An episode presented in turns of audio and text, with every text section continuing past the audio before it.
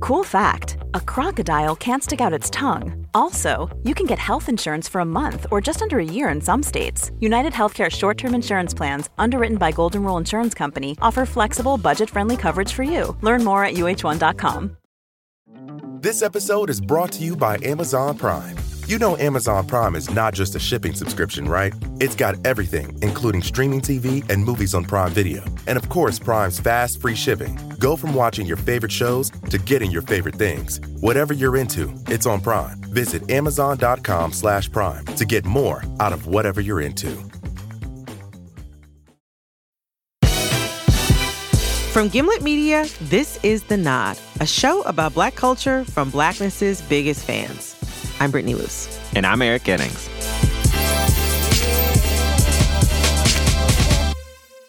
So I can't believe we are saying this, but welcome to the penultimate episode of the Nod podcast. Ooh, second to last. Oh, my God. So obviously the show ending, it's bittersweet for us. Like obviously, you know, we are so excited about our next project, which is a daily streaming video show with a new platform, Quibi, called The Nod with Brittany and Eric. Mm-hmm. But we are also so, so sad to say goodbye to this show that we have absolutely loved making for the last 2.5 years. Yeah, it's kind of crazy. Like this is, I tell people all the time, like if you have a like professional achievement that you're proud of, like this is it, like for me. Yeah, honestly, like I've never worked as hard at something or cared so much about something as I have this show. Making this show has taught me so much. I mean, we call ourselves Blackness's biggest fans, but, you know, we also say, we ain't no expert. We don't know everything. No, I'm an expert on me. Yeah. And my therapist still might know more. Exactly. But yeah, I have learned so much from making this show. I know for a fact that I am a completely different person from when I started this show to who I am now. And I feel so grateful that I got to have this experience. Same. So today, in honor of that idea, we are going to look back at some of our most memorable moments on the show.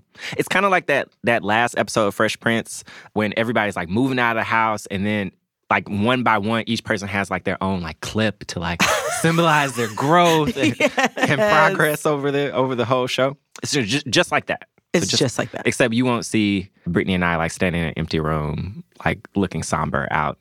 And then, like, turn the lights off. That was the last scene. No, trust me. I mean, that's, like, burned into my brain. It's literally the image of 1,000 memes. Yes. Maybe 1,000,000 memes. We should meme it. This is a mental note. We should definitely meme it. We could put two heads. Yeah. On side by side. Exactly. Yep. So we are going to give you guys, you know, a little bit of a clip show, if you will. Some of our greatest moments, greatest hits. If you haven't listened to every episode of the podcast, and it's okay if you haven't. I have so many loved ones, friends, family. I love you. But y'all know you haven't listened to every episode of the show, and that's fine. This is your opportunity to get caught up on some of the show's finest moments. So I guess we should get started with the first clip. Yes, let's do it. So the first clip comes from the episode, I Want That Purple Stuff. So in that episode, Eric took me on a true journey of discovery, complete with an in-studio taste test of assorted grape-flavored things, which I love grape flavoring. So that was a treat. You're welcome. And as a part of that episode, I talked to Nadia Bernstein, and she's a historian of science and technology. And Nadia's research focuses on artificial flavor. And she told me the history of this chemical compound that is used to achieve that like amazing, delightful, fake grape flavor. But that's not all Nadia and I talked about. So I guess I all the things were like built, like we're hinting around all this out. I'm trying to get a handle on like grape drinks or grape, you know, sodas, like artificially grape flavored beverages, like their popularity. And like speaking like Black folks specifically, like I grew up, you know, grape was my favorite flavor. Jolly Ranchers, you know, other types of candy, Skittles, but especially when it came to drink. And it wasn't just me. I'm not just this like grape freak, but like everybody seemed to be really into grape drink. Yeah. And I'm just curious, is there anything that like might hint at the popularity of that for like the Black community? Yeah. Well, if I were to speculate, a lot of these grape sodas originate in the South, right? In the 1910s and 1920s. Like New Grape is in Atlanta. Nehi Grape is also in Georgia. Grapico, right, was in New Orleans and then Birmingham, Alabama. So I would say that it's like, if you think about African-American culture, like, as being kind of like defined in a sense by this like diaspora from the South, right, to northern cities, then this is like one of the things that you carry with you, right, that is something that comes from, seems to come from a particular place, mm-hmm. but yet is also available nationally. Like, and that's kind of like one of the strange comforts of industrialized food. Yeah, I mean, that makes a lot of sense. As people like migrate throughout the country, you know, you take your grape drink with you. Like, you take your grape soda with you. That is like kind of heartwarming in a way. Do you know what I mean? And actually, Nadia showed me something that made me realize this connection between Black folks and purple drinks may have been much older than we ever thought. So I'm going to play you a jingle for one of those early grape drinks, a soda called New Grape.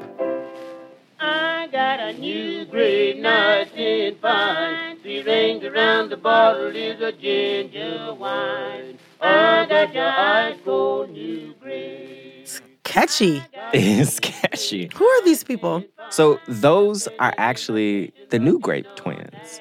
I think there's like 6 known things recorded by them. Mm-hmm. 4 of them are hymns, and then 2 of them are about New Grape. So it's like Jesus and Jingles, basically. It's exactly. Are they Black? They are. Yeah, well, I found like a census record where they're listed from like the 1900 census. There's very little known about them. They're born in 1888. One of them might have worked at the New Grape factory, mm-hmm. which was in Atlanta. It's very funny. Like, using Black people and Black music to sell stuff is not new.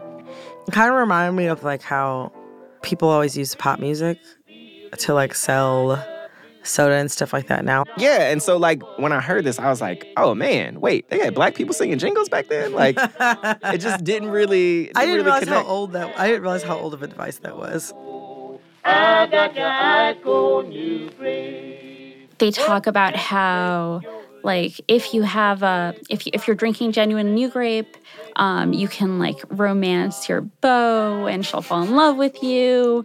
Like, if you come home late, you can give your wife a New Grape and she won't like beat you with a pan, right? That like if you're feeling blue, drink a New Grape and like it'll lift your spirits, right? Can grape juice do any of those things? I don't think grape juice can do any of those things.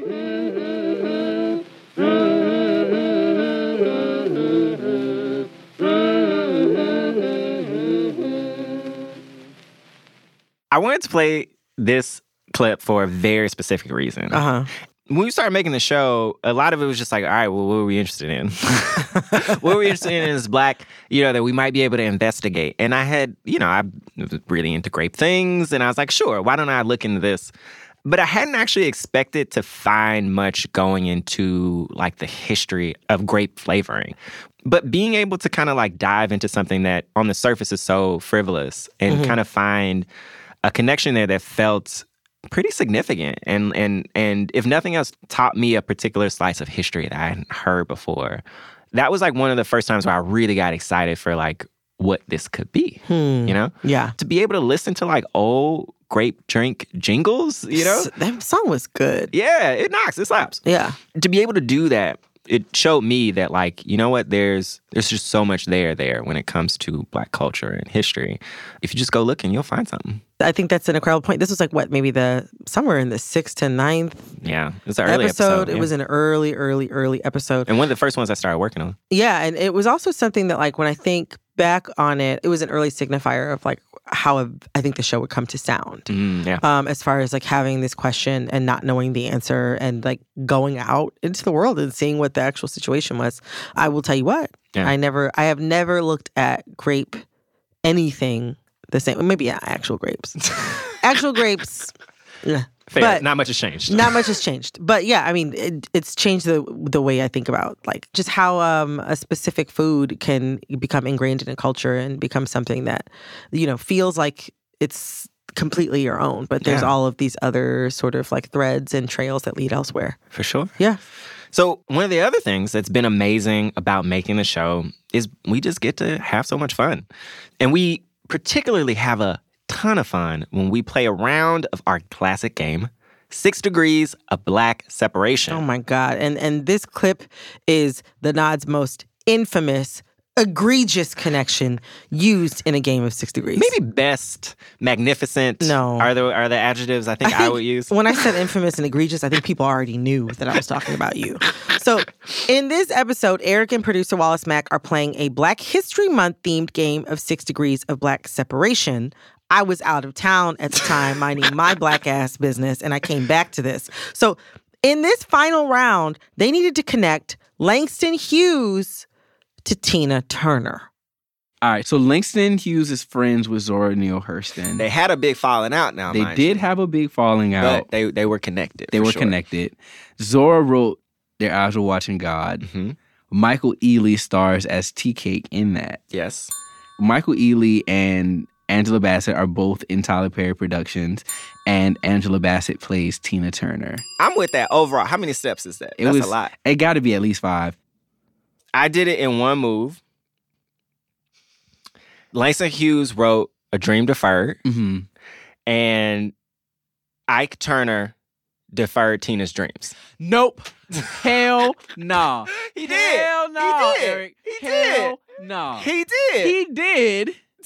So where's the lie? Where's the lie? I cannot believe this. What? I cannot believe this. Did I do it? Oh my God, Brittany, please come back. Oh my God. Look, you looked me in my face like you were about to present the man who just contested a location move. It's an interesting choice, Eric. Tina had dreams of being a star. Yes. And she was achieving that stardom, but Ike was trying to be in a way. He had to be in the mix. Right. And so maybe somewhere along the line, Ike heard the poem. Mm-hmm. And maybe not consciously, but subconsciously. You know how they be. Asked what would happen to Tina's dream deferred. Yeah. And then he just deferred it. He deferred it because he wasn't about shit. But we all know that. I'm just saying, it's just a thought. I will maybe concede that connection mm-hmm. is a touch tenuous. Yes, just a little bit. Yeah. I'm gonna tell you what, the flagrancy of this, the flagrancy of that, truly, it jumps out listening to just that clip because you hear Mac do it. Yeah. You know what I'm saying? You hear Mac do it. Mac did it. Yeah, he did. And then instead of just being you know what? You didn't do it. That's the thing is that the things that you did, if you look at a list of things that you did, that's not on it. You didn't do it. In our description, we say that we are going to celebrate the genius and innovation of Black people. And so you mad at me for thinking outside the box? I was being innovative. Disruption. I disrupted the game. Right, but just because you disrupted or innovated or got creative, it doesn't mean that you were right. Well, Mac did it. That's all I'm going to say. Mac did it. It's there. Everybody can hear it. The proof is in the pudding. The face he made when I you know, you have that look and you're like, nah, you didn't. You said that. Like, you really said that? It comes across my face frequently, Monday through Friday. Yeah. Okay, so we're working on the show is great for a lot of reasons. And one of the things that I especially loved was that Eric and I got to talk to each other at length about some of the things we cared about the most. And, you know, the other person just had to sit there and take it. Yeah. So I have been trying for years to talk to Eric about the incredible event that was Oprah's Legends Ball. I finally got him to hear me out in an epic form-breaking 3 reasons why Oprah's Legends Ball was the greatest superhero movie of all time. So here's the clip. So after serving a fabulous multi-course lunch in her garden and honoring her legends with a commissioned poem by Pearl Cleage and an intimate performance by John Legend. I used to wonder, I'm like, why did she have a man performing? And I'm like, oh my God, you know why? Because everybody she won performing is sitting in the audience. So she was like, I'm going to let y'all rest. I'm going to let y'all rest. We're going to bring John Legend out here. Because what do aunties love more than John Legend? Luther, but right, that's and it. Then the other person is Michael McDonald. He actually performed at the black tie. What more do aunties want? This is also just so black. You can wring the blackness out of this if it was a towel. Exactly. So Oprah gives these women like the lunch of a lifetime. Okay, and at the end of the lunch, after all the tears and all of the all of the sort of like composed joy, okay. Oprah had just one more trick up her sleeve. This is our final surprise. Do not open them of the day. Final surprise of the day. Please do not open until I tell you. All of a sudden, all these waiters line up behind all the women. Is it bad that I love this mostly white people serving? We didn't know what was going on. The waiters put down in front of each of us a box. These red boxes came out. They were on these silver trays. And we're looking at these boxes like, what is this? Okay, ladies, let's start on the count of three. You can begin to open your boxes. 1, 2, 3. Ribbon off. Ribbon off.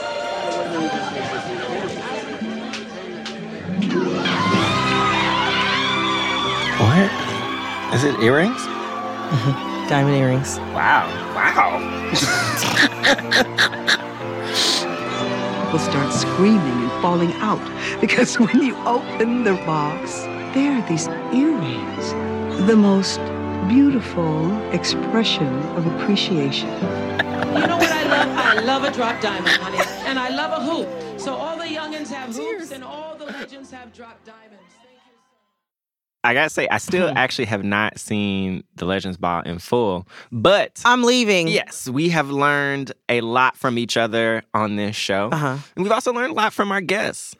And there's probably no guest that has left us leaving the studio with our minds blown and probably like some wet tissues, if we're being honest, as much as Casey Gerald. Oh, the first time we had Casey on the show, he had just written his memoir, There Will Be No Miracles Here. And he talked to us about how the pursuit of the American dream can cause you to lose yourself. In the episode, How to Make Free People. I never felt that I was chasing the American dream. I was chasing some sense of self-worth, though. And what I lost in chasing my self-worth in the approval of others was that I lost myself. This goes all the way back to what my boy Jesus said. No, that wasn't Jesus. That was my nigga Paul. Yeah, Paul the Apostle. I love that. He a real one. Yo, Paul is off the chain. Paul says, "What would it profit a man to gain this whole world and lose his soul?" You can go to Yale. You can go and decide to be a politician or run for office. You can decide that you want to be a millionaire. But in doing that, you will be tempted every day, every hour, to cut off pieces of yourself, to ignore the toll that is taken on you. And you will be told that that bargain is worth it. And all I'm saying is it's not. I'll give you a very specific example of something deeper, this sort of political thing that I'm trying to do in the book. My mother called me the other day. My mother disappeared when I was 13. She came back when I was 18, just to fill in the plot. She called. She had seen an interview I did on C-SPAN. There's a line in the book that says, "I've been on this earth for 30 years, and I've never met a single faggot, starting with myself, who survived without finding another place, real or imagined, to call home." She called. She said, "Hey, I saw your interview. I keep up with you. And I just had to tell you, you are a man. You're not a faggot. You're not a punk.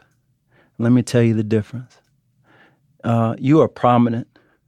You know how to speak. You're educated. You dress well. You're an upstanding person who just happens to be gay. So don't put yourself over there when you're over here."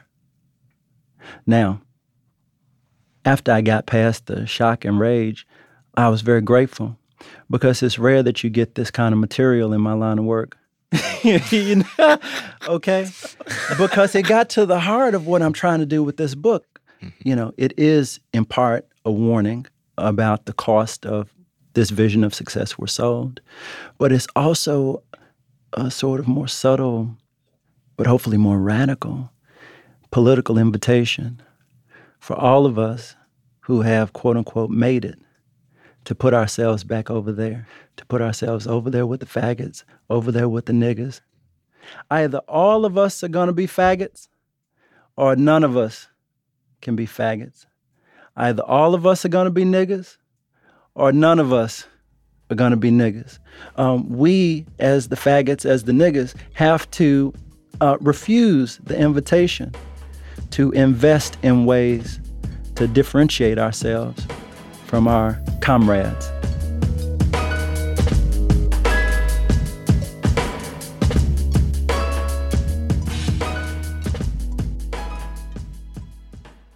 Fuck, man. Like, still. I never forget that day. I never forget the day that we sat down and talked to Casey. We could barely talk after. Like, yeah. You rarely hear people just say it. Just say the thing.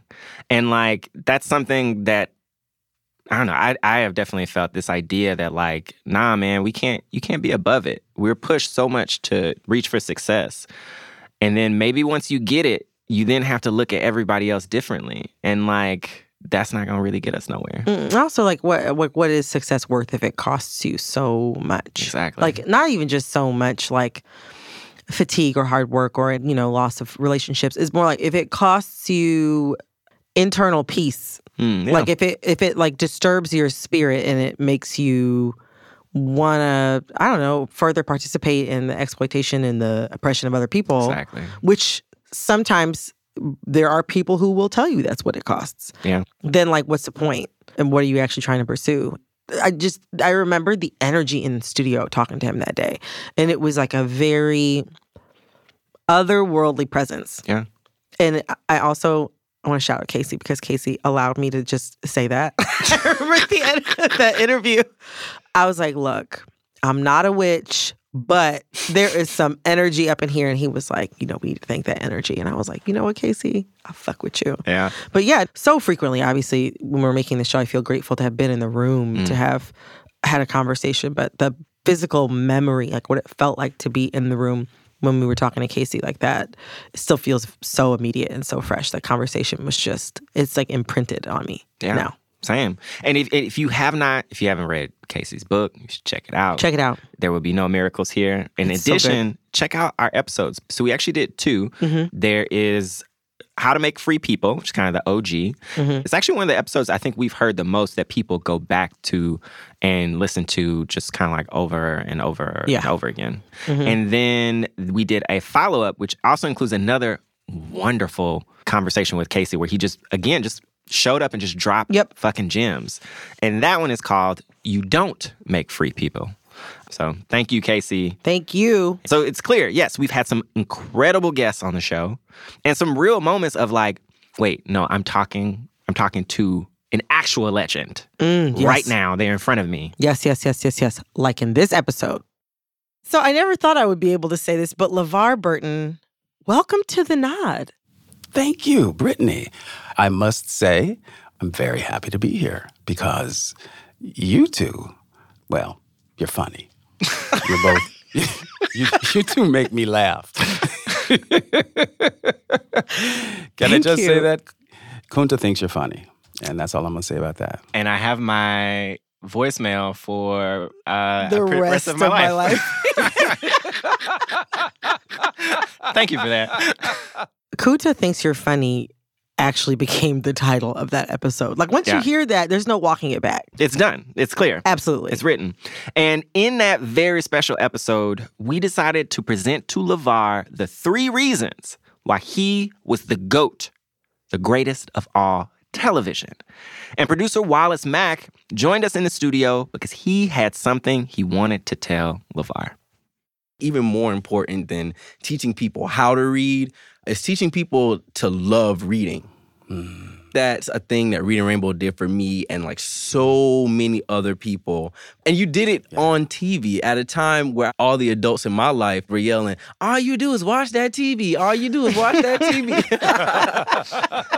But it's like, nah, I'm watching TV and he's reading. It works, you know? It's true. So you teaching me and so many other people how to read. How to appreciate. How to appreciate read. It. How to appreciate it. Yeah. Mm-hmm. Clearly, that's like huge on a societal level, but I think for me, on a very personal level, to have you, this like kind and like attentive black male figure on TV, like every day that was reading to me was important to me. For a lot of like younger kids and like younger black guys, I think a lot of us share this like need to feel like that our parents are proud of us and that we are like the kind of kids that our parents want, especially for like sons to fathers. You always kind of want to feel like you are the like ultimate son for your dad. Right. When I was younger, I didn't necessarily feel that way with my dad. I always knew. I've always known I was different. We just grew up really differently. He was a different kind of guy. We went to the same high school. He was like star football player at my high school. He was an Army guy. And when I came around, it was like, what can we get you involved in? Like, let's try basketball. Let's try football. And none of those things really worked out for me. I always felt a little soft to him, a little different. But I'd get the chance to see you on TV every day, and you're this man, like, standing there, like, smiling and, like, reading and, like, really affirming that the things that I cared about as a kid were okay. Had value. Yeah, and not only were you, like, reading to us, but you were opening up our worldview. Yes. I grew up in this, like, really small town. It's kind of, like, poor area in the country. Super isolated from everything. And I'm watching TV every day to watch you take me to different places. Right. So I would be at school, and my mom was a teacher, and she taught at the same school that I went to. Wow. And that your father went to. Yes. And so the school bell would ring, and I would literally begin this sprint. And this was like an everyday thing for me. So it would be bell rings, teacher dismisses you. I would immediately jet down to my mom's classroom where I could drop my things off and wait for the hallways to clear out. And then that began my like secret mission into the teacher's lounge where I could get the white cheddar popcorn for 50 cents, a honey bun for 50 cents, and a Sprite for 50 cents. Okay. I secure my goods, run back to my mom's classroom, and literally sit like crisscross style every day after school to like watch you read to us. And one of the like episodes that stands out the most to me with that is the Liang and the Magic Paintbrush episode when you went to Chinatown. Chinatown. Yes. Yeah. The Mandarin Inn, Pell Street. Yeah. Wow, Alex, it smells delicious. What is this? I'm serving you the Grandma Wong's chicken soup today. Grandma Wong's chicken soup, huh? What's in this now? It had the whole chicken. Mm-hmm. You're like sitting down in Chinatown, eating with chopsticks and talking to these business owners about their culture. And like, these are things that I'm unfamiliar with, but things that I'm still curious about. Like I might like live in a poor area. I might like live in the country, but I want to know what's going on in the rest of the world. Yes. And that was really transforming for me. And one thing that I do as an adult now is kind of like a practice that I have is that I'm constantly thinking about like what the childhood version of myself would like, and like, is the childhood version of myself proud of me? And I make it a priority to do things that like make my childhood self feel proud. And so now, like at 25, living and working in New York City, the Nod team, shout out to Brittany and Eric, they literally took me to Chinatown like a few weeks ago. And we were like, and I had my chopsticks and we had dumplings, and it's just like these really full circle moments. And I get to like sit back and revel in the fact that like this is something that would have made my childhood self really proud. I think he would have been overjoyed. And you and Reading Rainbow were the catalyst for that for me. I can't say that I would have been able to like be as open and receptive to the changes and moves that have occurred in my life over the past few years if I hadn't had the motivation to want to go and experience the things that you showed me on TV when I was a kid.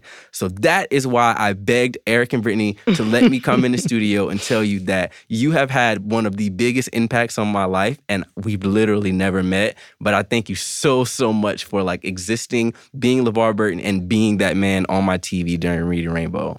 Wow. I am humbled by that.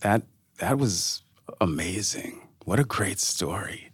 I'm glad you liked it. I loved it. Next time I'm in New York, we're going to Chinatown, man. Yes, we are, because I tweet you all the time. All four of us. We're all four of us. I tweet you all the time. We're going to Chinatown.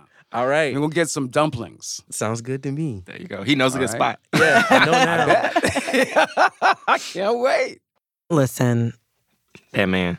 I cry every time I hear Mac's story, and also just like, every time I hear LeVar Burton's voice, it's just so comforting. Yeah. There are a few people who you're just like, I don't know that man. But my relationship to him is deep. So deep. Yeah. It's like, you know how they have those like brain scans where they'll like put something in front of you and they'll just see how like, and it lights up. Yeah. Like literally, like if you showed a photo to me of LeVar Burton, anything that like a sense of home, safety, love of learning, all that shit would just be lighting up. When you're that young, as most of us are when we grew up watching Reading Rainbow, you don't know that many people because you don't go very many places because you're like 5. Yeah, you're a child. Yeah. But also there are so few adults that you have like intimate relationships with, obviously. Yeah. It's like you have your caregivers or your parents or whoever and like, you know, maybe aunts and uncles, but not everybody's lived close to them. And then it's like you have LeVar Burton, like this like fun, but like I think back on it, like really sophisticated but cool and approachable Black man who's just gonna like teach you about the world and like teach you, like not just teach you about the world, but give you the tools to sort of discover that there's a larger world out there. And I just think that like doing that for so many generations of people. It's amazing. Yeah. I mean, he was one of the few adults who would just sit down and had the patience to sit and talk to you. Yeah. And then that day, LeVar would actually like go on to just make maybe my whole life. I don't know about you. He took things a step further. Can I say that I'm proud of you? All three of you? Please. You can. You cite me as an influence in helping to shape who you are, and I am grateful for having had that opportunity. And I just want you to know that from where I sit, y'all turned out all right. This is the best day of my life. You guys were prepared too. We tried. And well written. I can't emphasize that enough. You guys wrote this impeccably well. But you don't have to take my word for it. And there you go. Boom. I just thought I'd just drop that in there. Dead ass, I called my mom after he said that. I mean, LeVar was kind of like the great teacher that we never got to meet. Yeah. And you never expect to meet him. Yeah. So then to be able to sit for a couple hours and just tell him how much you appreciate everything he's done for you personally. And have him not be freaked out. Yeah, have him not be freaked out. It's totally sanctioned. Everybody agreed to it. And then additionally say that he's proud of you. Like, woo! It felt like my parents talking to me on my college graduation day. Yeah. Like, it was just like, I'm just so grateful that he feels like he invested in us, even from a distance. Yeah, he did. Like, it paid off. It's like... He's like, I don't know how, it could have went either way. But it worked. Yeah, I think I need a break to process that. I know I do. So we'll be back. We'll be back.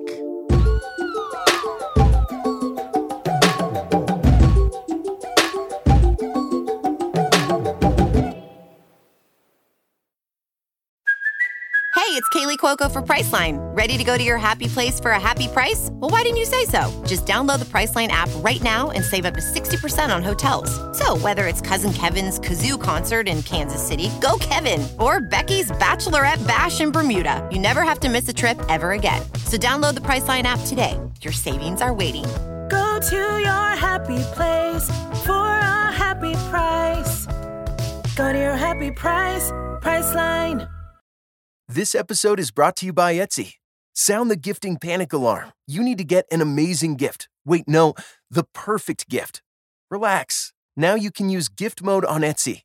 Gift mode on Etsy takes the stress out of gifting, so you can find the perfect item for anyone and any occasion. It's easy. Just tap or click gift mode on your Etsy app or Etsy.com. Then answer a few short questions about who you're shopping for and what they like. And gift mode instantly gives you curated gift ideas based on hundreds of personas.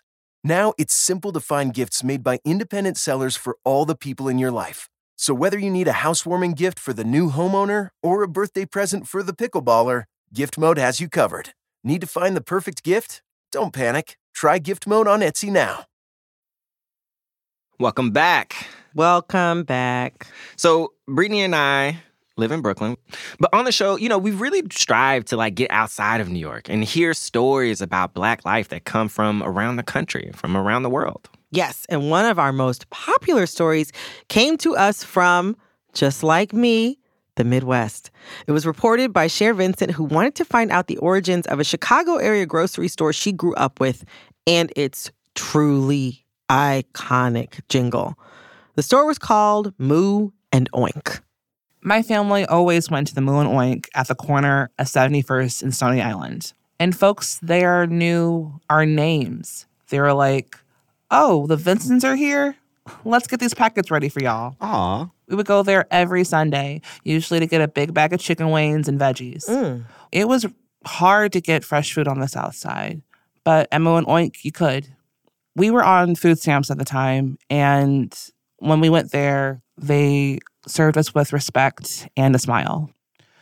But the thing Moo and Oink was most known for was its TV commercial, mostly because it was the closest thing you could get to being a viral video. So it was high quality.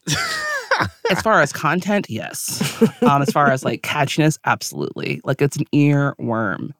And it was made in 1982. And visually, it's something to behold.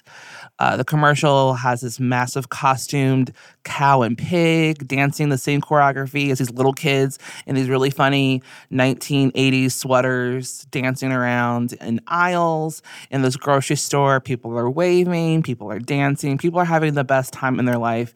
And you just have to experience this commercial for yourself. Wait, you have the commercial? YouTube. We got baby. Plot twist. Got this dude smiling, packing chicken wings to a bag. Somebody did a high kick.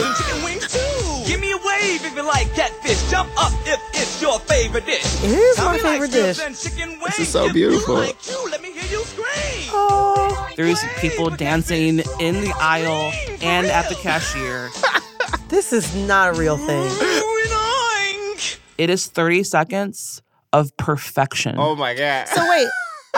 All due respect. All due respect to Lift Every Voice and Sing. How has this not become the Black National Anthem? The deep question. They said jump if catfish is your favorite dish. Yo, it really is, though. I loved this. It was such a cultural touchstone, not just for my childhood, but for so many people in Chicago. It is just a huge Chicago thing. Every time I listen to this, I have like this urge to shop in Moo and Oink. Right? Like I just wish I could. I'm so jealous that Cher got that experience. Yeah. And catfish is my favorite dish. It's real. That video is just one of those videos like where every couple seconds you just get something that just delights you. Yeah. You're just like, yes, that's, oh my God, they did that. Like, why is this so pure and good and funny? Mm-hmm. And the fact that it's like lasted for so long, like the popularity of that commercial has lasted for so long, and of Moo and Oink in general, like it I think it's a testament to that. It's a testament to just like happiness and joy and like absolutely fun. I feel really grateful that we were able to showcase a specific piece of like Midwestern Black culture that like felt like real and resonant, and it actually came from Chicago. Yeah. Another time we actually kind of went in search of kind of like those hyperlocal stories was when we found one that was a little more west. Yes. Pretty far west. Yes. In California, one of your favorite places on earth. In LA, baby. I love it.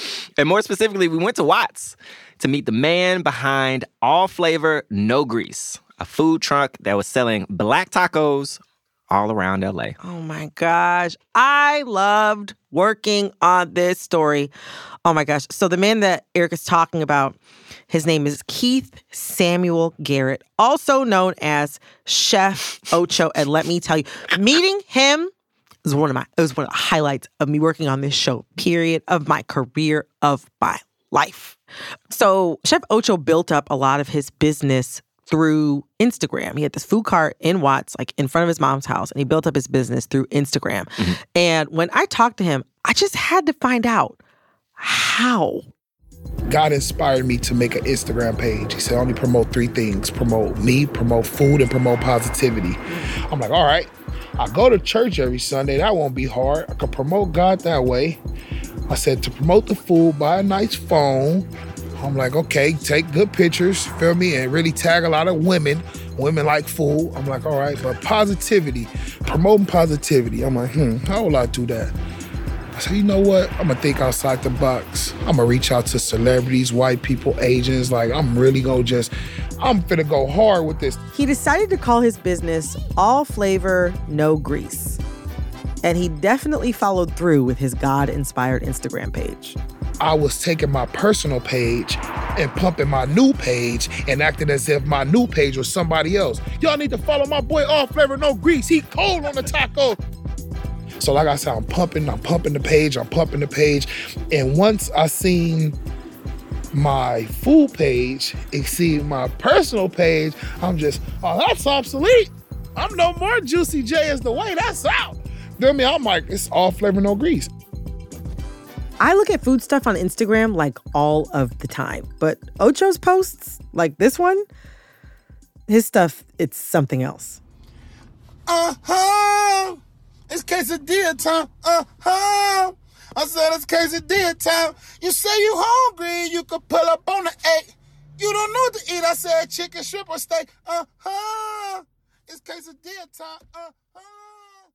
There are those people who you just like, you gonna always be all right. You know? Like, oh, yeah. And Chef Ocho, like, from the second you start talking to him, like, he just has that energy where you're like, oh, you gonna be fine. He is a kind person. He is a hard worker. He is so savvy. He is hilarious. He's God-fearing. What more do you want? What more do you want in the hands that are preparing your food? Exactly. Hello. The other thing that was really kind of amazing to witness is how the neighborhood, like, revolved around him to a degree. Oh, like, absolutely. Basically, when we got there, we got to kind of like linger to like before it was time to actually like talk to him, and we got to kind of just see him get set up. All the people come around, like the folks who like work for the truck, folks who were just like lining up to just get some food. People adore him. It was amazing. It was amazing to see like that much joy. And actually, Chef Ocho's food truck was a part of this group called the Food Minati, where it's him and a few other Black-owned food trucks in his area of L.A., and they actually opened up a restaurant, and my friends in L.A. tell me that's very delicious. It's called the Court Cafe. Mm-hmm. So he's got, like, the food truck going, and then he has a part of this brick-and-mortar business. Like, it's just been amazing to see, like, his business grow. Yeah. I can't think of a person who really deserves it more than Ocho. Exactly. Michelin, where you at? Seriously. Where you at? Look. I know where the truck at. I'll tell you. Honestly, the days that I spent going to Watson and hanging out with him were just some of the most fun that I've ever had reporting anything. It was great. It was awesome. It was wild. So earlier you played a clip where you tried to educate me about Oprah's Legends Ball. Yeah, I mean, I tried to educate you about Oprah's Legends Ball. Did any of it take? Remains to be seen. TBD. But you were not the only one teaching around here. And, I deserve credit. I never heard that one before.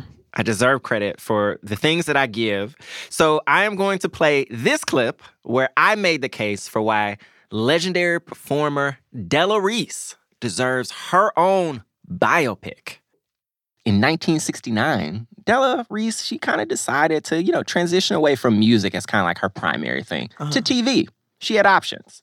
So she was already a star at this point and had been regularly appearing on kind of like the late show circuit. Mm-hmm. She was often on shows like Ed Sullivan and Tonight Show. And she was such a good guest that in 1969, she got an offer to do something that no other Black woman in history had done. You ready? This is the breaking barriers part.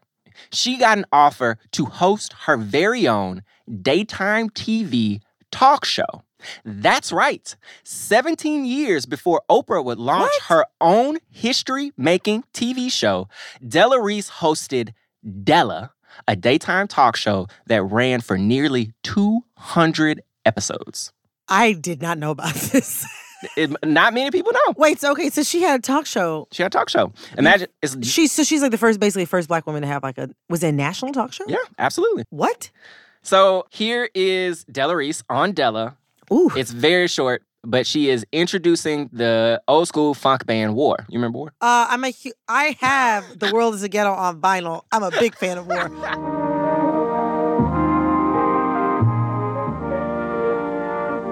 Guest is an Englishman who became well known to the young people in America as the leader of a group called the Animals.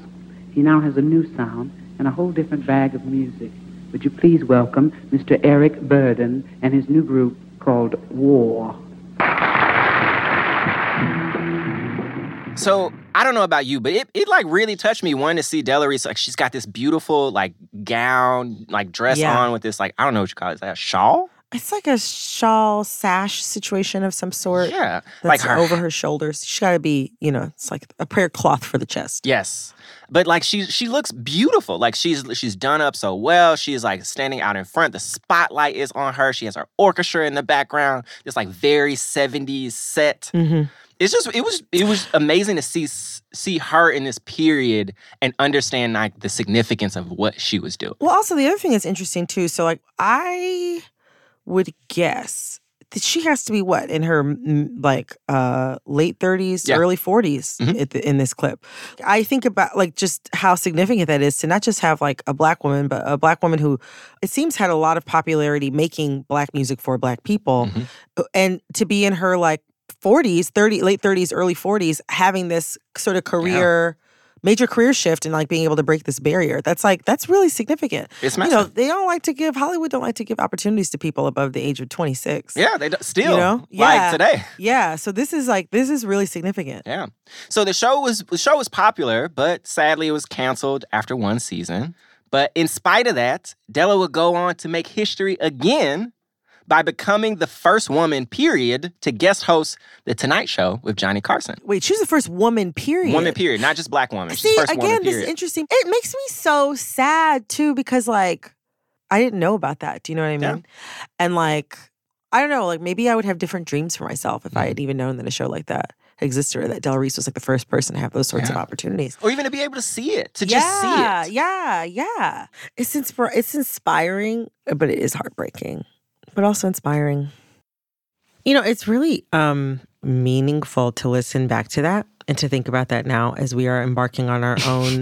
I'm serious, though. Yeah. I mean, it's one of the coolest things about this whole process of being able to have the opportunity that we have with the new show we're going to do at Quibi that's actually going to be visual is that, I have a film degree. I haven't always. If I look back, old journals, old live journals. God, I've always wanted to write for television. It's something I've always wanted to do.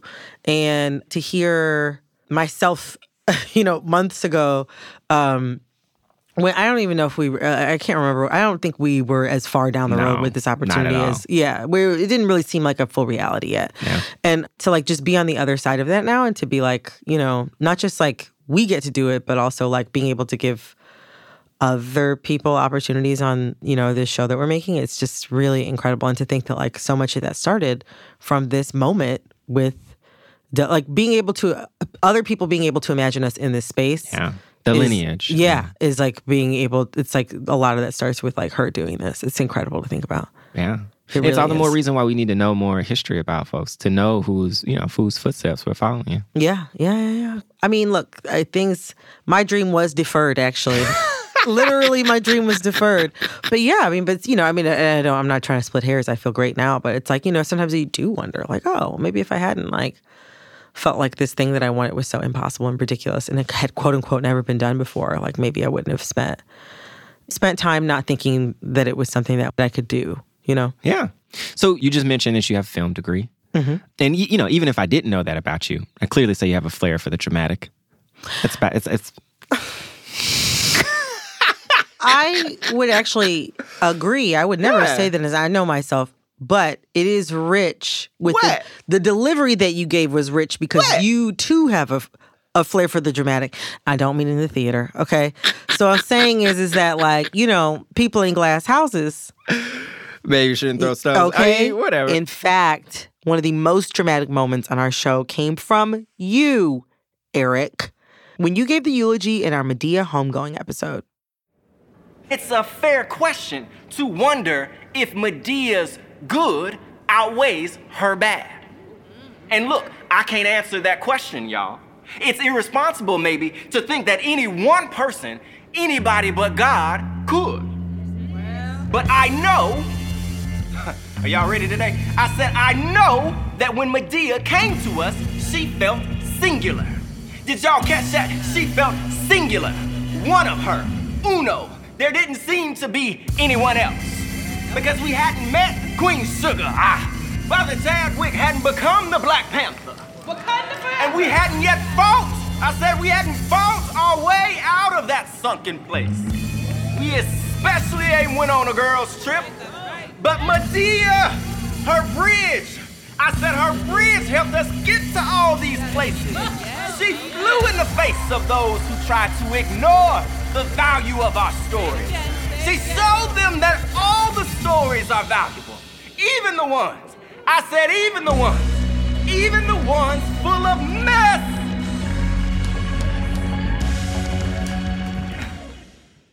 I wonder if I would have made more money in life as a preacher. You wouldn't have made more money. Well, you know what? Actually, no. If I think about the way that you like to approach money and accruing capital. Yes, correct. I think that maybe you could be one of those preachers with the Spike Louboutins. That could be you. I absolutely would be like... The Spike Louboutin loafers. With like an iPad out there, yeah. Like trying to like... And a PJ. Yeah. You'd be like, you know what? Here's the private jet offering. For Pastor Eddings. Yes. That and the building fund, you know. The building fund. What's the building? Who's building? A new one.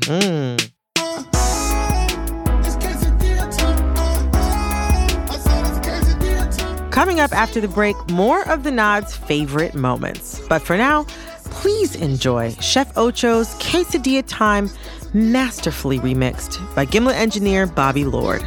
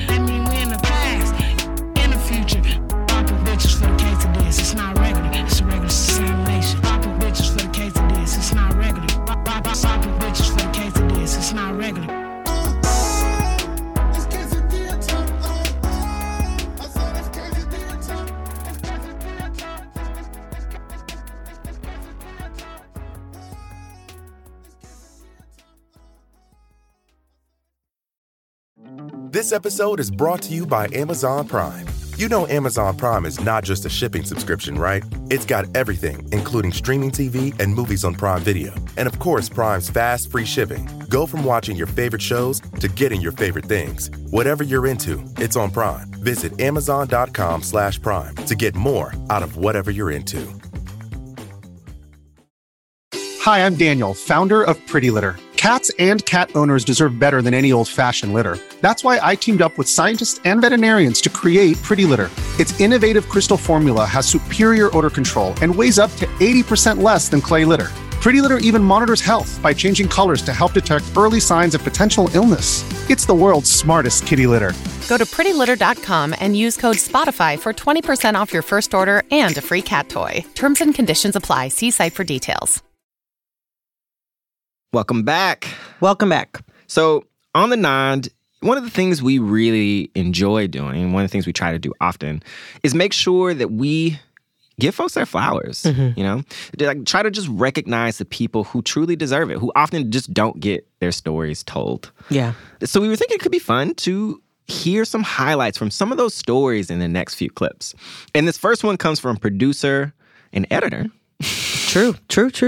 Emmanuelle Berry. She told us the story of DJ Larry Levan and the club that he was, the iconic club that he was best known for, the Paradise Garage. Most important to Larry, and one of the things the garage would become known for, was the sound system. It was Larry's pet project, and he spent countless hours tinkering with engineers to create a unique sound experience. It was powerful and loud, but at the same time, crystal clear. At the garage, you could feel the music in your body. But for Larry, building a club was not just about a great sound system or a decked-out space. Larry wanted to recapture the feeling of belonging and community that he'd found at the Loft. The club would be members only, but anyone could become a member. In 1978, when the Paradise Garage officially opened, all of these elements came together to create a party space unlike any other, a place where each night had the potential to be life-changing. The person running the show? Larry. In his booth at the garage, Larry emanated a vibe of effortless cool. He was tall and fit and lean, often sporting a tight t-shirt and jeans. And from his perch above the dance floor, he would mesmerize and manipulate the party, making each person in a crowd of 1,000 think he was playing music just for them.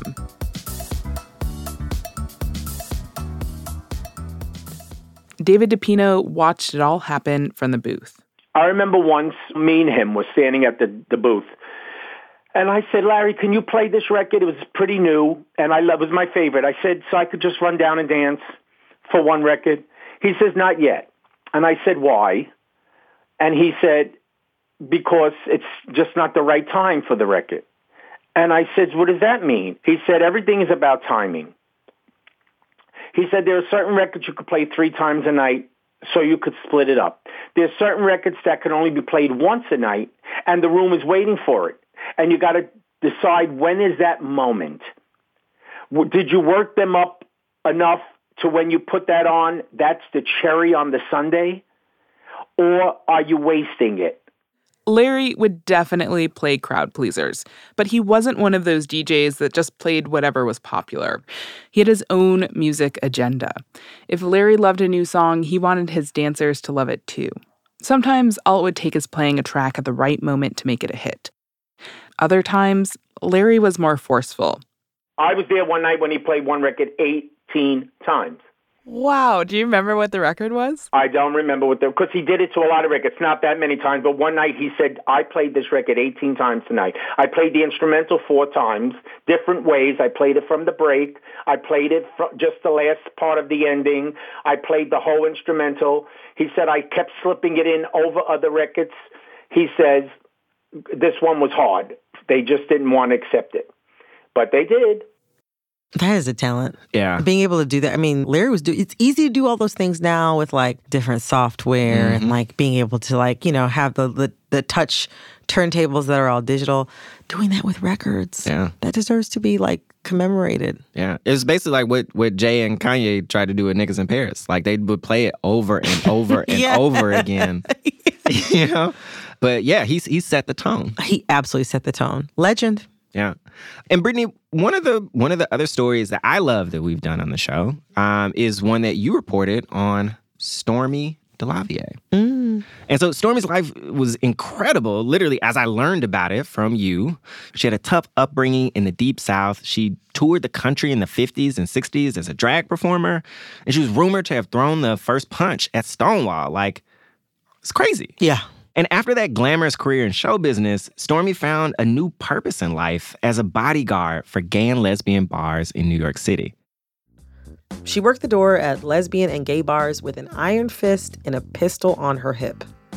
Here's some footage of her from that period, outside a lesbian bar called The Cubbyhole. No, guys, that isn't a fishbowl. Keep walking. Keep walking. Okay. All right. No problems, guys. No problems. Okay, fine. Just keep walking. You know, I've got enough problems tonight. Keep walking. Stormy continued to protect patrons of lesbian and gay bars for over 30 years. She laid down the law, and she was known for watching out for younger queer women. She became known as kind of a cowboy of the West Village. Again, here's Stormy's friend, Lisa Canastrossi. Don't you mess with my baby girls. I mean, that's what she would say. And she would be like, trust me, you want to keep walking, and put her hand on her hip. Sometimes she would follow them up the block. I mean, she was amazing. One of the things that was wild about that is I'd actually been to that bar with friends. Mm-hmm. So it's crazy between that and her living those last days of her life in Bed-Stuy. Yeah. Just how much we walk through these paths that like these people who have affected our lives in probably ways we don't know. Yeah. Have all traversed, and we interact with that history, and so often we just don't get a chance to access it. No. And a lot of times, like in the case of the nursing facility, yeah, where she kind of spent her last days, like that's no longer there. It's no longer there. They spent the past year tearing it down. I would pass by it in the morning coming to work, and I started to see it little by little get torn down, and now it's all gone. Yeah. When you learn the story about Stormy, it's just like, you're like, oh, there needs to be a plaque here. Yeah. At the very least, plant a tree, you know what I'm saying? Yeah. And she's just one person who, like, who's to say how many other people just as important were also there? Exactly. But, you know, one of the things that I feel grateful that we've been able to do with the show is to preserve the legacies, specifically through audio, of people who have lived these incredible lives who sort of walk among us. And that also makes me think about an episode that you did, Eric, about the story of Everly Hairston. Mm. Everly was born on the Quibi plantation in 1942. And that was the same plantation where her ancestors had been enslaved. Just wow. And so the Hairstons, this white family, they owned that plantation and dozens of others. Like the Rockefellers of the South is what they call them. And they were the largest slaveholding family in the South. Yeah. And Everly's family would continue working and living side by side for the white Hairstons until the 1970s. As time went on, Black Hairstons and white Hairstons kind of began to feel like, you know, just one big family. Yeah, just wild. No, yeah. And they would go on to have these joint family reunions despite, you know, the dark legacy that they were both kind of entwined in. Yeah. So one of the people you're going to hear about in this clip is Judge Peter, and he's the patriarch of the white Hairstons. And he's someone that Everly actually grew up with, kind of as like a father, older brother figure. Yeah. At a Hairston clan reunion in 1996, Everly was a guest of honor. And that night, she'd be giving the keynote address at the celebratory banquet. She was seated at the same table as the judge and his family. At the time, Everly was giving speeches pretty often about her life. And so she got up and started to give the same speech that she'd given many times before. I was talking about how I had succeeded in life, you know, some of the things that I had done. So I told that story about how we were up in the fields. 10 or 15 yards down that cotton row, I saw a brown snake. So I yelled to my brother, "It's a copperhead!" I climbed onto a bag on the very top, just trembling and shaking and praying inside, "Oh my God, please, there must be a better way of life for me." But instead of just saying what I said when I was up in the fields, she turned to the judge and said, I thought that there had to be a better way of life for me, Mr. Peter. And you could have heard a pin drop. It was a shocking moment for a number of reasons. One was, you know, a black person just didn't speak to a white person in public that way, or even in private. It was like, "Oh, I don't believe she did that. Oh." But I had said it. To be clear, the "it" was very slight. Like, a casual observer might have missed it. All she said was, "Mr. Peter." But by doing that, Everly was calling out years of mistreatment that her family had experienced. And even more than that, to the people in that room, she was highlighting the thing that everyone had gotten so good at ignoring. Just how messed up the relationship between the Hairstons and the Hairstons really was. Like, no one talked about it, but look at that narrative of good treatment. That story didn't hold up when you really looked at it.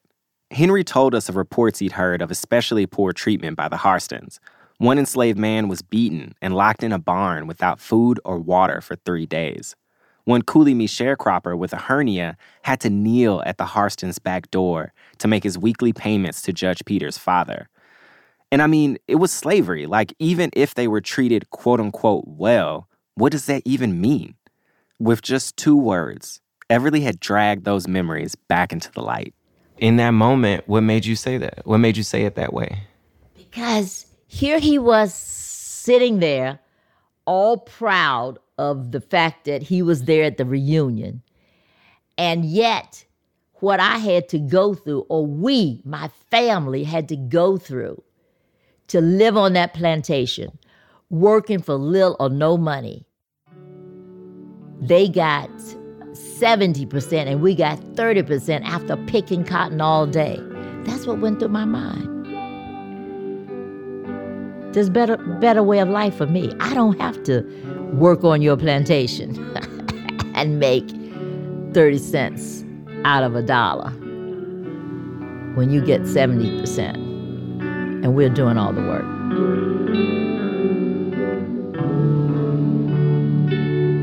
I had broken through years and years of quietness, of silence, people not talking about what it was like to be on the plantation. And just by merely saying, there had to be a better life for me, Mr. Peter.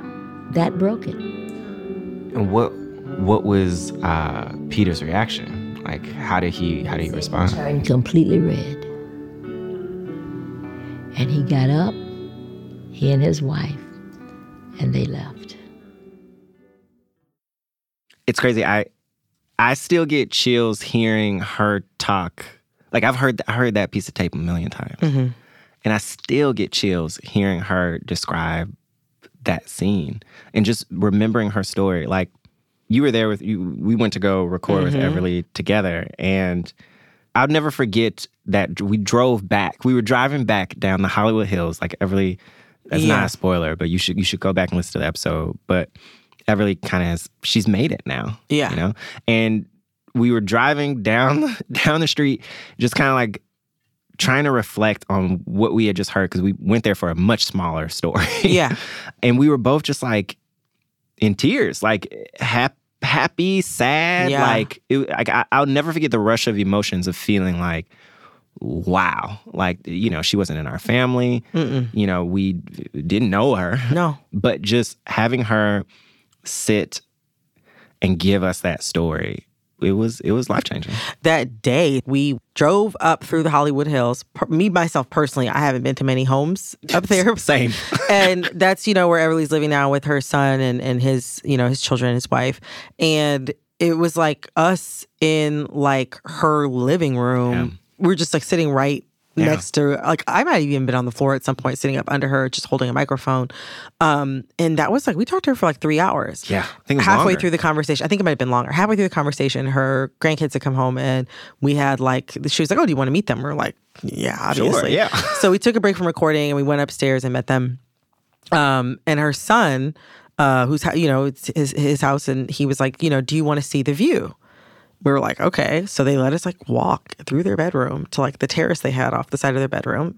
And look, I have never seen a view like that in my entire life. Yeah. It was like all of the Hollywood Hills, mountains. The sun was like peeking down. Yeah. Perfectly. Yeah. It was unbelievably gorgeous. And it was so, it was just such a testament to sort of how far her lineage had come and how far she'd brought her family. Yeah. Like in their living room, they kept a window pane from the original like cabin that she was born in. Yeah. And it was like, so they were like, you know, you can look out the window, but like, don't forget, this is where our family comes from. That was such an incredible day. Yeah. And there's so much stuff.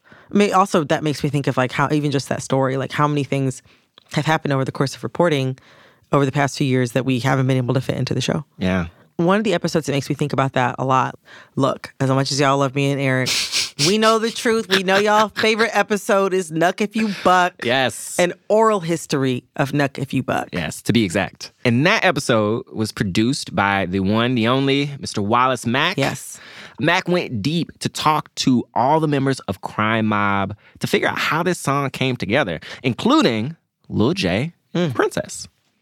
Knuck If You Buck it started with the beat. No. Yeah, it started with the beat. Summer 2002, I made the beat. And in my mind, I'm imagining that fucking fight that happened at my mama's house. Like, damn, this nigga got his ass whooped. It's like one street light on. And I think about that bell. That's where that bell came from, for that fucking street light. You know what I'm talking about? And, you know what I'm saying? So I made the beat. The beat was inspired by Ounk Kemp, my homeboy Doc Jam, Pastor Troy, No More Playing GA. It was inspired by that kind of energy.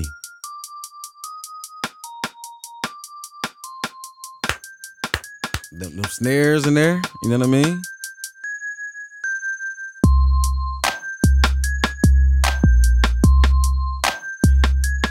So, yeah. So the beat, bam, that's done. Damn, we need a hook. So my partner's Psycho Black from Crime Mob and Big Man. Knuck if you buck, nigga. Knuck if you buck, nigga. Knuck if you buck, nigga. I said, man, no. That don't sound right, man.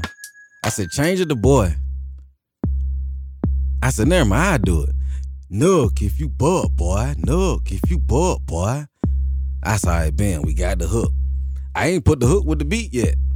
I'm trying it out with all other kind of beats.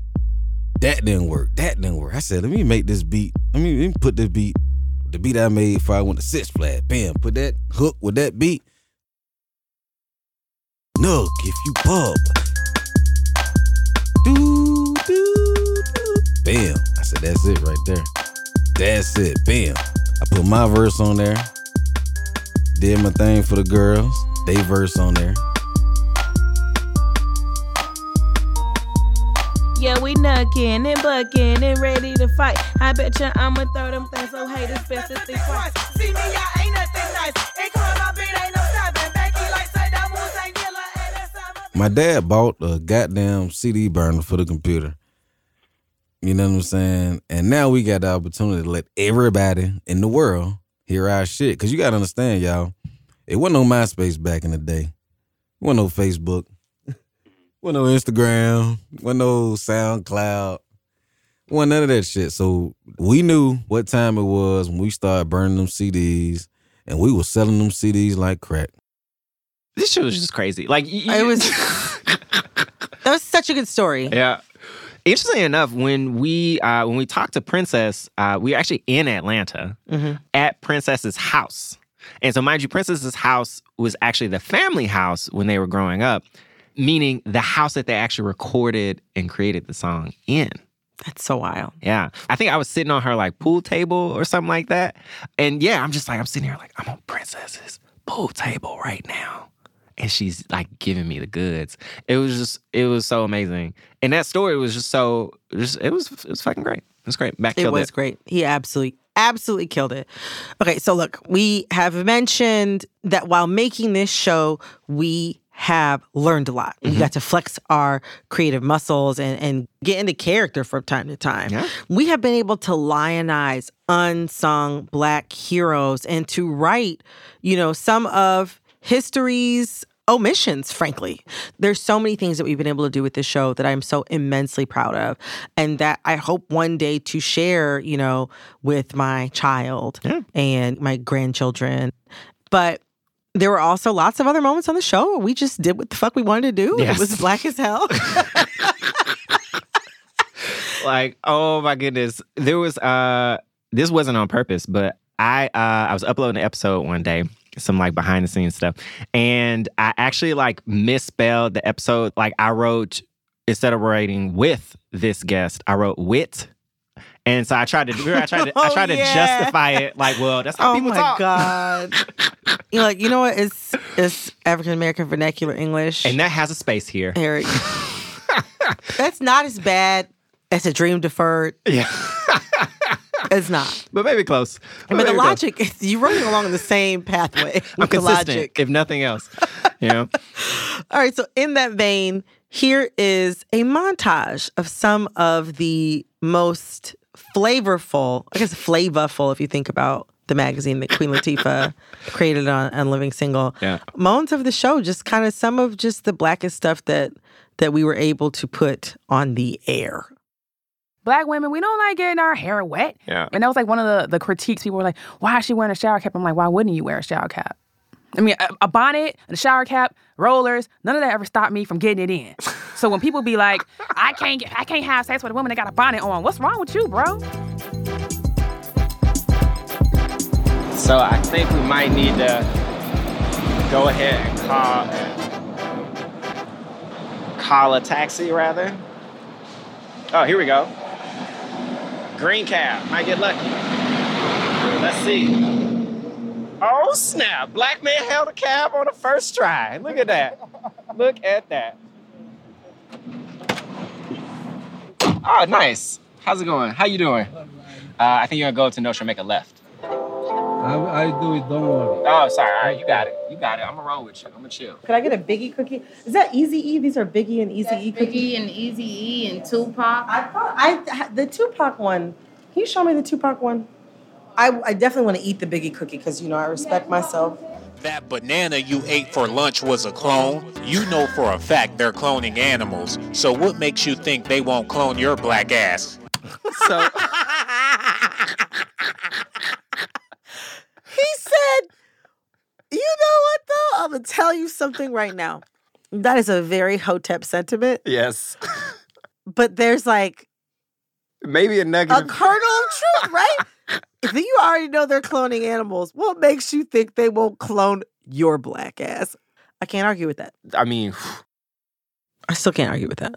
I mean, it's maybe unimpeachable. Honestly, Look, keep your third eye open. 2020. Always. Do you see what I'm saying? Even just think about the numerology of that. 2020. Don't sound right.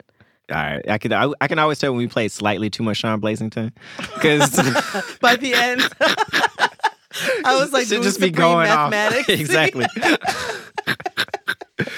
So all the other people in the Banks family have moved out of this house. It's just me and you, Brittany, standing in the living room, looking sad. I know. But we still have one more episode left, so don't do nothing. Yeah. Don't do nothing drastic. Don't delete us from the feed. Goodness now. Gracious. No. And before we leave you, we have one more thing before we go. Oh. So earlier in the show, we heard a part of my eulogy from the Medea homegoing episode, and we're gonna finish this episode with Brittany's contribution to that service. Mm. Her stunning, and I don't say that often. I don't say that lightly. But her stunning rendition of Never Would Have Made It. And, obviously they're talking about God, but, we're talking about all of you. That is the truth. Working on that episode. It was so much fun. When I got to record that song, there's obviously we record the show in studios at Gimlet, you know, for podcasting. So they look a little bit more businessy, if a podcast studio can. But there's a live studio in the Gimlet offices that looks like the place where you go to take off your shoes, sit on a little pillow poof, and like record an album. And so I got to sing in that studio with like live piano accompaniment. I felt like Mariah Carey in the One Sweet Day video with Boyz II Men. That was an experience I will cherish forever. Thank you, Matt Bowl. Thank you, Bobby Lord. That was beautiful. That was amazing. And without further ado, this episode was produced by me, Eric Eddings, with Brittany Loose and Wallace Mack. Our senior producer is Sarah Abdurrahman. We were edited by Sarah Saracen. We were mixed this week by Bobby Lord. Our theme music is by Khalid B. Make sure to come back next week for our final episode. Never would have made it. Never could have made it without you. I would have lost it all, but now I see how you were there for me, and I can say never would have made it. Never would have made it. Never would have made it. Never could have made it without you. I would have lost it all, and now I see how you were there for me, and I can say I'm stronger.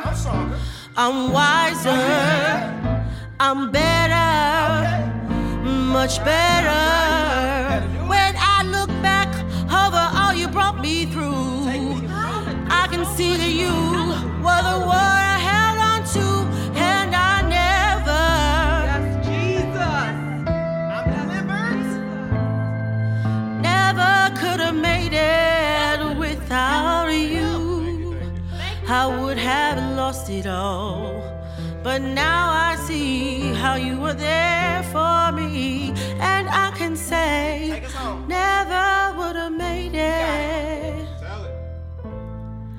Never could have made it without you. I would have lost it all, but now I see how you were there for me.